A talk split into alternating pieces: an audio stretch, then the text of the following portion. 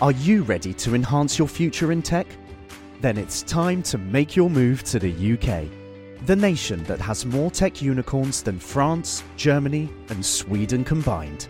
The nation that was third in the world to have a $1 trillion tech sector valuation. The nation where great talent comes together. Visit gov.uk forward slash great talent to see how you can work, live, and move to the UK.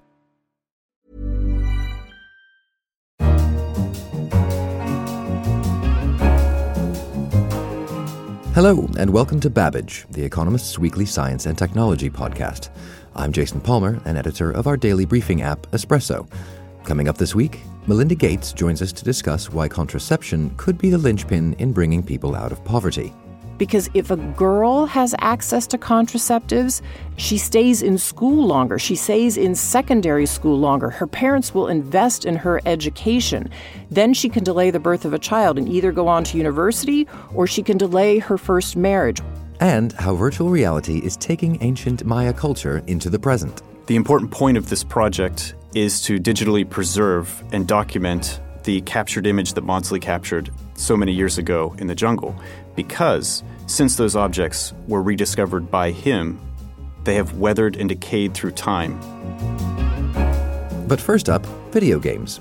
As graphics get better, the cost of making games is skyrocketing. At the same time, people expect to pay more or less what they did 20 years ago. So companies are turning to alternative money making methods. The latest is something called a loot box.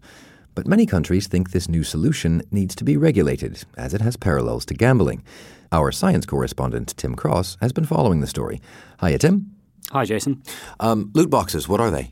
So, these are the latest way of raising money in video games. For a while now, a lot of games have worked on this new business model called uh, free to play, where the game itself doesn't cost any money, but you can buy things in the game that do. So they're either things that give you more power, like a sort of sharper sword to swing or a bigger gun to shoot, or they're just purely cosmetic things, like a fancy new costume for your character or whatever. And 10 years ago, that was seen as sort of new and weird and, and strange. Now, a lot of the world's biggest games make their money that way. So loot boxes is, is the latest twist on this. And the idea basically is rather than buying a specific virtual item, you buy a crate and you open the crate and you might get something that you want or you might get something that you don't want. The point is the contents are randomized. You don't know what it is you're buying beforehand. Um, it's, a, it's like a lucky dip. Basically, yeah. It sounds, digital lucky dip. It sounds, in fact, a lot like a gamble.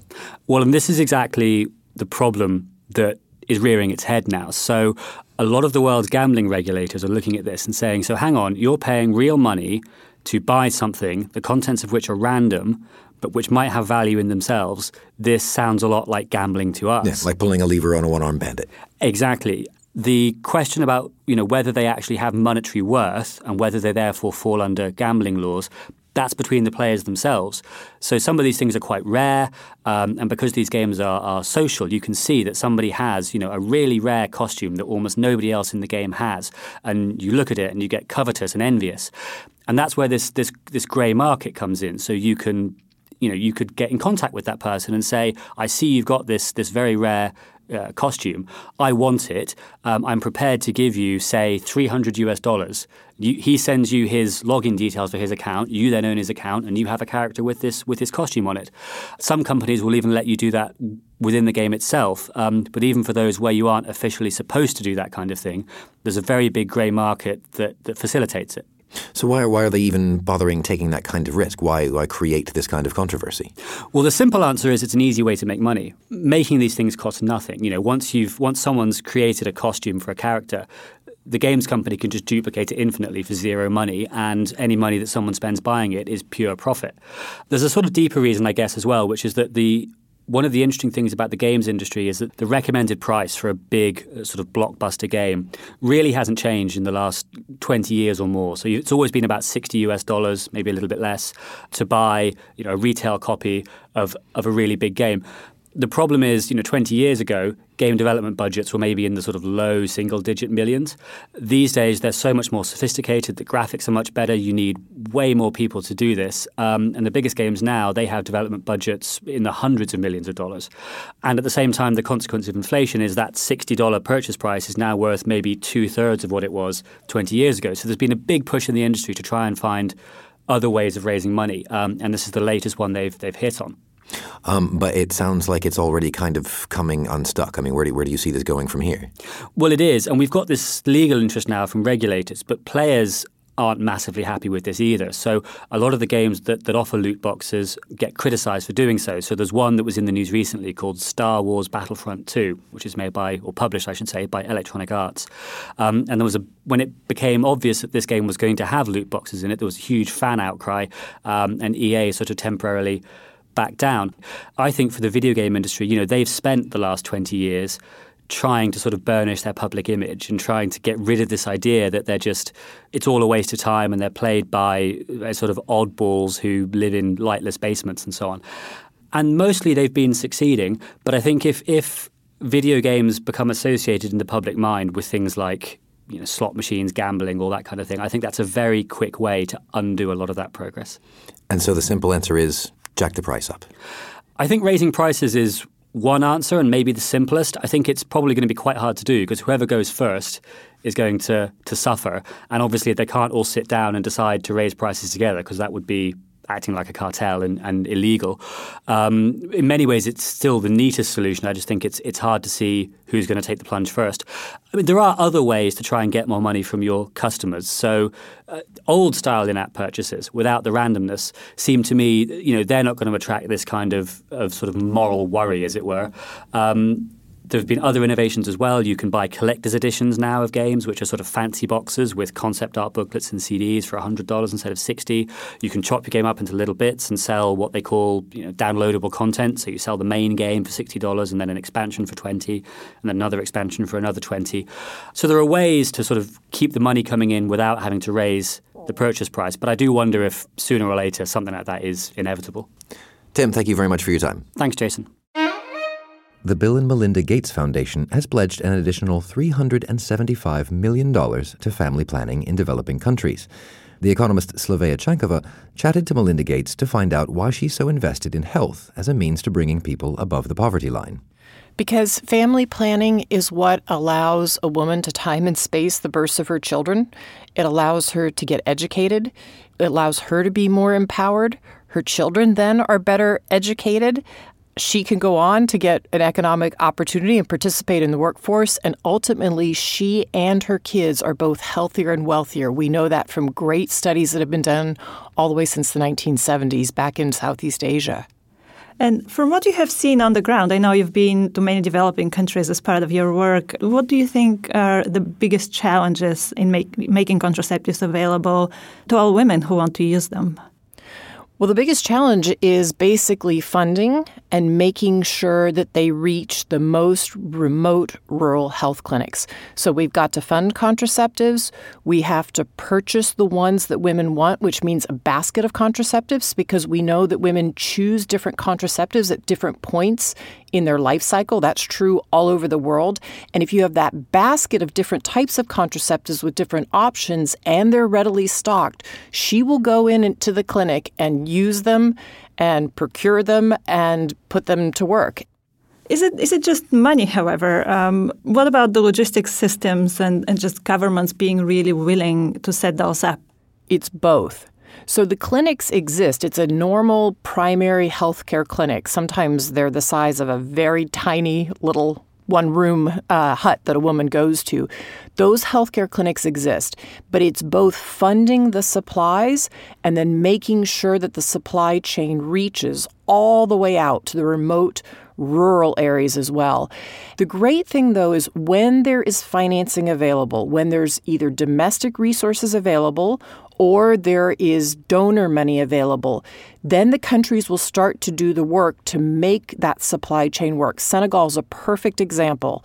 After 2012, when donor money came forward because of a big family planning summit led by the UK government and many others, our foundation and others, once money was available, Senegal went in and looked at their supply chain and realized they needed to separate the private sector part of it to actually procure and get the supplies out, but to do that in the government clinics. So they took the piece that private sector was good at. They split it away from the government and they did them, they literally filled the government channel using a private sector supply chain. And they got cost efficiencies as well. And guess what? They got supplies out to all the remote rural areas. And that means women then have access. It's a very interesting model. Is it being replicated by any other countries?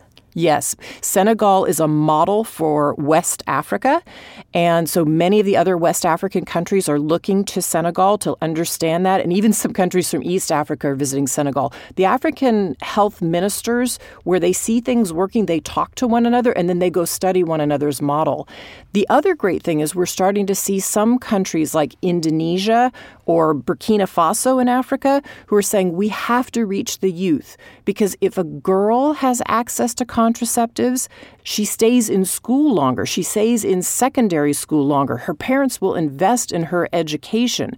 Then she can delay the birth of a child and either go on to university or she can delay her first marriage. Once she gets married, she's often expected to have a child. So if she can delay her first marriage, if she can stay in school longer, she then can also delay when she has children. And it means then that she can go on to participate in the economy. And so we're seeing, again, the CDG report points out, then she's not just working in unpaid labor, she's actually working in the labor market. And so when you see a place like Burkina Faso say, we have to go after the youth, or Niger, I was just there a few years ago, they're actually setting up specific doors for the youth to come into the clinic so that there's no stigma if a if a young person comes in, they're teaching youth about their body.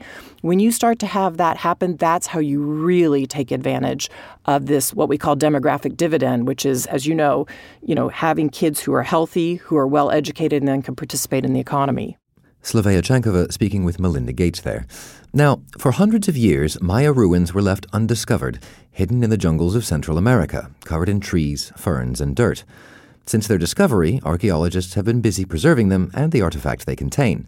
A hundred years ago, this was done by creating plaster casts and pictures or plates. But these have remained behind the scenes in the basements of various institutions. So Google and the British Museum have teamed up to make them available to everyone. How? By rendering 3D models of them online, 3D printing them, or even creating virtual reality versions of them. The Economist's deputy editor, Tom Standage, sat down to speak with Google's first staff archaeologist, Chance Coughenour. The collaboration between the British Museum and Google Arts and Culture and the Guatemalan government for this recent project we unveiled is actually a personal one for me because I have been studying and working in the Maya world for a number of years. So the concept of this is that it basically picks up where a British explorer left off 130 years ago. And so the British Museum has a collection. It's called the Maudslay Collection of plaster cast molds as well as glass plates that were taken in the jungles of Guatemala, Mexico, and Honduras in the 19th century. But they've been inaccessible to the public since that time. So Maudslay went to that part of the world mm-hmm. to document it using the sort of virtual reality technologies of his era, which is photography and plaster casts. Exactly. And uh, and but it's all just been sitting locked away. It's been sitting locked away. Only a handful of, of researchers, well, Mayanists and epigraphers knew about it, but it hasn't been really opened to the public or to researchers in any easy way because of accessibility, of course, to the archives of the British Museum. It's not on display at the British Museum. The important point of this project is to digitally preserve and document the captured image that Maudslay captured so many years ago in the jungle because since those objects were rediscovered by him 130 years ago, they have weathered and decayed through time. So the plaster casts and photographs have preserved that image of these glyphs and of that art. So these are now the most detailed records of what they originally looked like that we have. That's correct. So Maudslay himself said in 1899 it was the unexpected magnificence of the monuments which that day came into view that led me to devote so many years to securing copies of them, which, preserved in the museums of Europe and America, are likely to survive the originals. And he was talking about his first visit in 1882 to Quirigua in Guatemala. So if you take all of those uh, high resolution photographs, mm-hmm. um, because he used quite large glass plates, didn't he? Yeah. Um, and his had his plaster casts, and you digitize those, yeah. you can you can present them using today's virtual reality technology or the web.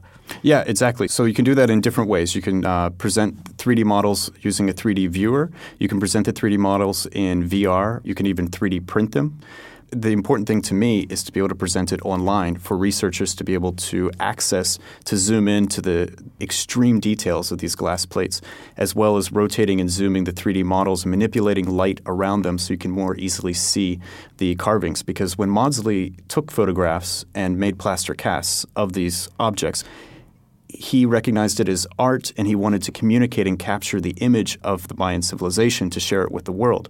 But at the time, they didn't know, he didn't know, that this was effectively a language. And that language has only been deciphered basically in the 1980s to the most part, and it's, it's being deciphered more and more uh, until today. So, what this means is one of the largest archives of Mayan art and language is now online for researchers and the general public to access. Uh, can you tell us about some of the other projects that you're working on? So, the Preserving Maya Heritage project is only the beginning it's one of the first large scale digital preservation projects that we've that we're doing at Google Arts and Culture. But looking forward to we're working on many more in many different parts of the world. As an archaeologist, I personally love the fact that technology is going to provide us with many more opportunities in the future. And we can already see that now from recent works that have been done from ground penetrating radar exposing new settlement areas around Stonehenge, or muon detectors detecting hidden chambers inside of the pyramids in Egypt.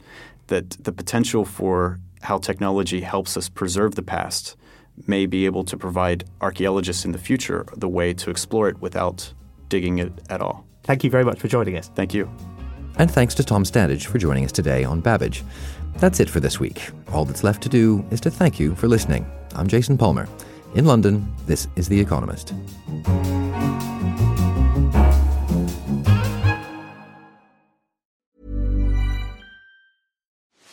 Are you ready to enhance your future in tech? Then it's time to make your move to the UK the nation that has more tech unicorns than France, Germany, and Sweden combined. The nation that was third in the world to have a $1 trillion tech sector valuation. The nation where great talent comes together. Visit gov.uk forward slash great talent to see how you can work, live, and move to the UK.